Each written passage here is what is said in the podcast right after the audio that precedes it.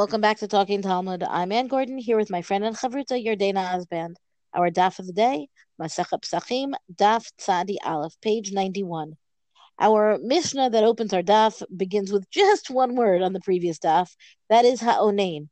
The onain meaning the person who is mourning uh, in the immediacy of mourning, right? Before, usually considered before burial.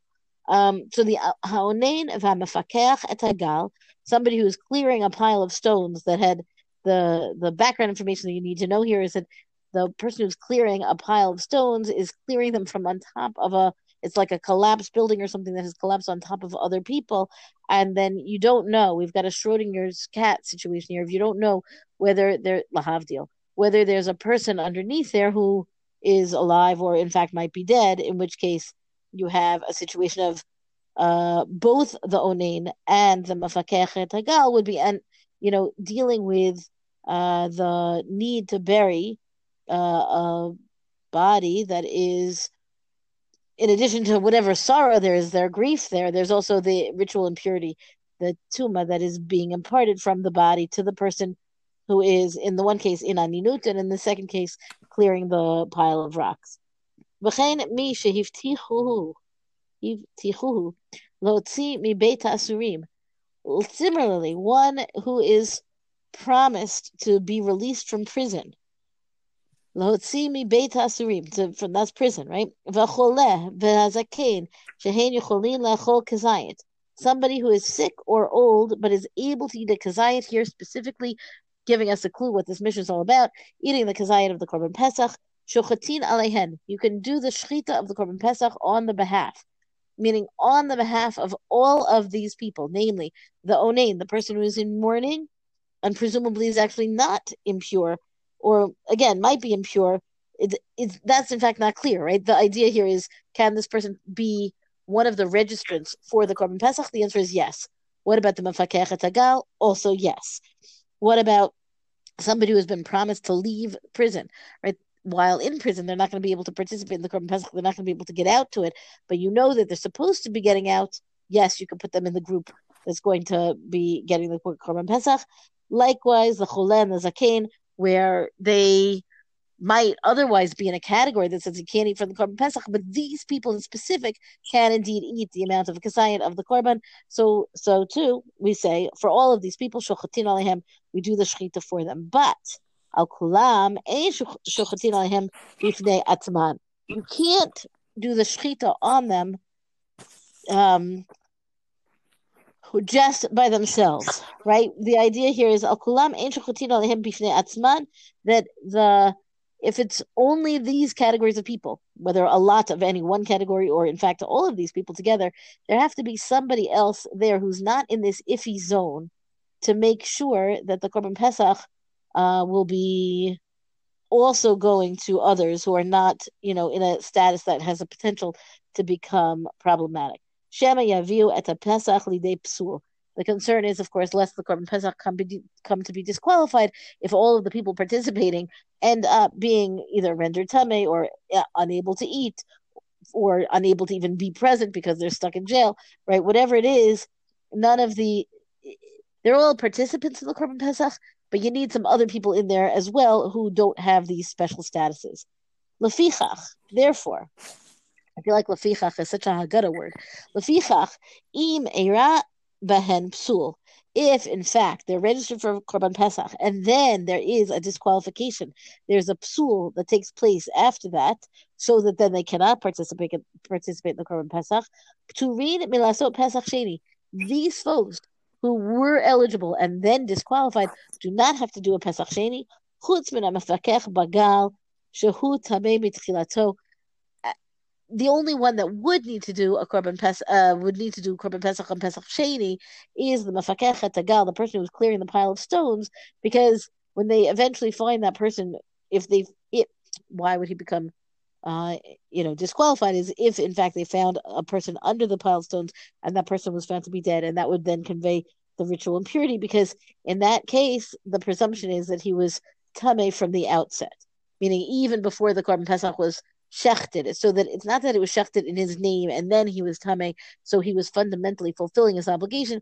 Rather, the idea is that he knew he was presumably the person had died even before the korban was shechted, in which case he never would have been. Uh, he let me say this the other way around. He always would have been disqualified even from the moment of. Now, obviously, it is possible, right? We can recognize the fact that it is possible that the person was alive at the time of the shechita and then died, but the that is not the concern of the Mishnah.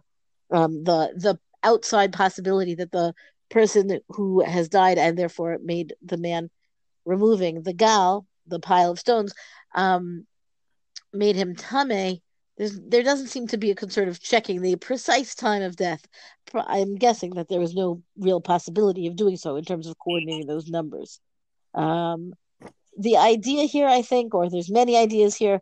I would say that the goal is to get as many people participating in the Korban Pesach as possible, even if their their status is a little bit um, iffy. Not in terms of, I don't want to say iffy. It's it's it's ambiguous as to whether they will actually be able to eat at the time that the Korban Pesach is served.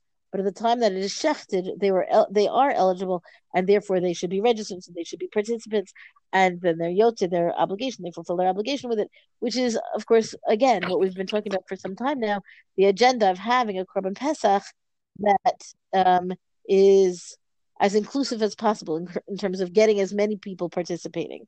Um, there's also a recognition, of course, here that life can interfere, and whether that means somebody's in aninut, somebody who has lost a close relative, you know, right before Pesach, God forbid, or you know, someone whose job is to clear the pile of stones, or the person getting out of prison. Any one of these cases, we've got a situation here of, um, yes, we have a korban pesach that we want everyone to participate in, and maybe you're not going to be able to because life gets in the way. I would like to suggest that these cases are all lav davka, meaning we can all come up with other cases that might indeed pulls put somebody into the same kind of category of yes, they're fine at the beginning when the korban is shechted and potentially disqualified by the time it is not. Um, well, again, it we keep talking about the social cohesion of korban pesach, and so this sort of lists all of these interesting cases: the prisoner, the person who's trying to save a life, you know, all of these types of different categories where there's a possibility you may not be able to join. Ultimately, we say, like, we're going to basically assume that you will be able to join. You can't be the sole person attached to a Korban Pesach, but we want to include as many people as possible, even under as many unique circumstances as possible. Right, exactly. I think that's exactly it. Okay, so I'll move on now to the next one, which really gets into an issue about women in Korban Pesach. And we saw this hinted to before, this, you know, floating out opinion of Rabbi Shimon, uh, but this is where we really get into it. It's on this step. Um, al hayachid, right? So we don't slaughter Korban Pesach for one person. Divrei Rabbi Yehuda. That's what Rabbi Yehuda says. For Rabbi Yossi Matzah, Rabbi Yehuda allows it. That, in other words, you can have one person to a korban pesach as long as he can eat some of it. It's not really dependent on numbers. Is basically the idea. And let's say you have a group of hundred people, and they can't even eat an, a kazayit's worth of the meat. Then you're not allowed to actually, you know, shech that korban pesach. So it's more about the ability to eat and less about the number. The enosin Nashim Avadim Uktanim. And we don't make a group of women, slaves, and Ktanim together. Um, and so, um, you know, there's a whole thing about, you know, eventually they learn that that last clause there is a group of women, slaves, and minors together, but that each one alone, you know, would be allowed to. Um, but I want to go over here, um, you know, sort of the second half here on Amud Bet about the women. And there's really two interesting brisas here that are brought up, which is about this issue of, you know, where do women fit into the observance of Korban Pesach? And clearly the dominant opinion has been that women do. Um, but we're going to see where Rabbi Shimon sort of comes in as the person who believes that they don't. And there's two brisas here that are important. The first one is Gufa. They had quoted half of this brisa before, so now they're going to give the whole text. Isha barishon shochatina le bifnei atzma. For the first Korban Pesach, right, the one of Nisan, we can shech the Korban Pesach for her alone because she has to give it. Ubasheni osinatat tfilat lachirim. But for the second Korban Pesach, it has to be that she's in a group and it can't be just for her herself. Because for the second Korban Pesach, it seems to be that it is, uh, you know, somewhat of a reshut, right? It's not necessarily a, uh, it's not a chova. Divrei Rabbi Yehuda. This is how Rabbi Yehuda understands this.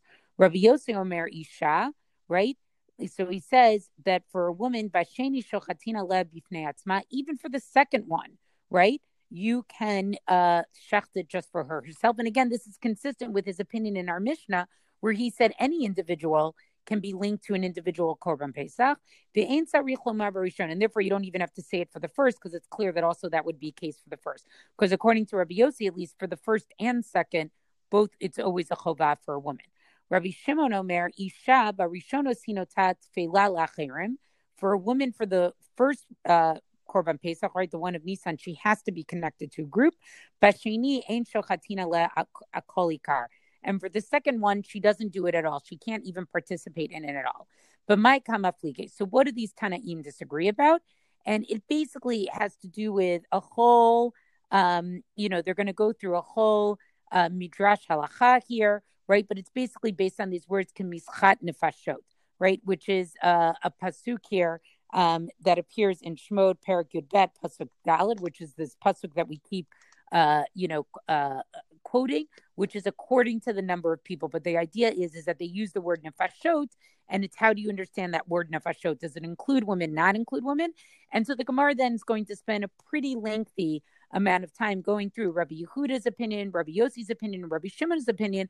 What do they do with all these psukim, and how do each of them get out from the one, you know, extreme position of Rabbi Yossi who says Pesach Rishon, Pesach Sheni, you could do one woman to one korban Pesach, Rabbi Huda says it's only for Pesach Rishon, and Rabbi Shimon who says nope, you never can, and women don't even do the second Pesach Sheni. And then we get to you know a brisa here uh, that's at the end. Um, I just need to skip ahead here, right? Which says Tanu Rabbanan Pesach umatzah umara, right? Pesach matzah umara, Barishon chova for the first night of Pesach it's a chova right? Mikan ve'elach, afterwards it's a reshut.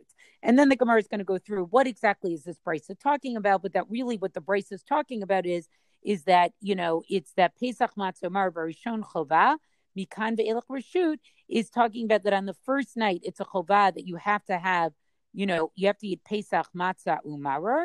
Rabbi Shimon is going to say it's only a Pesach, right? And but anashim, right, and that for men it's a chovah, but nashim reshut, and that for women all of this is a reshut. So, you know, we had referred to this opinion of Rabbi Shimon before. I just really wanted to review it with all of us, looking into it itself. Again, it's interesting to me that we're on the 91st page of Masach Psachim. It's really very clear that Rabbi Shimon's opinion is not the one that really takes hold. I think it to me the view, the meta view of the Gemara is that women really do participate, um, and even the Mishnah it's that women really do participate in the Korban Pesach. But, you know, just to see Rabbi Shimon's opinion appear here, I just wanted to draw attention to it. I think the fact that there's even a discussion, I think, is kind of surprising, unless you already knew it was here, right? Because it's the kind of discussion where you say, well, of course, women are obligated in the Korban Pesach. They were also participants in the Nace, right? There's there's all this kind of lore about women in the Korban Pesach that I feel like we're kind of debunking both pro and con through these dapim where we've seen women's involvement being recognized and praised and just as a given it's involved you know their women's involvement and then here where it's kind of called into question in a way that at least for Rabbi Shimon that I th- feel like what do you mean? We we know different from that. And which reminds me again, if I ever needed the reminding that we don't pass it from the pages of the Gemara. Right. And and and I'll even bring it back to yesterday's daf, which I'm still sort of struggling with. You know, we have a Mishnah saying the Zonah can participate. And now we're going to have Rabbi Shimon who's like, no, women don't participate. It, it's so clear this is not what the normative opinion I mean, is. Right, right. I'm sure he also. I don't think that he said that Zonah is fine and everybody else is not. No, but you understand right? what I'm I saying. Like he's so inclusive. Right. I just think right. his opinion is his opinion is not the majority rule. Right, and it's really not. And it's interesting to see. Like, yes, they'll allow an exploration of sort of you know what's how did he get to it? You know, what was his understanding based on the psukim? But again, I'm just struck by it's referenced a few other times, but here we are on page Tzadi Aleph and it's really the first time that we explored that opinion. Indeed. Well, that's our DAF discussion for the day. Thank you for joining us. Rank us, review us where you get your podcast.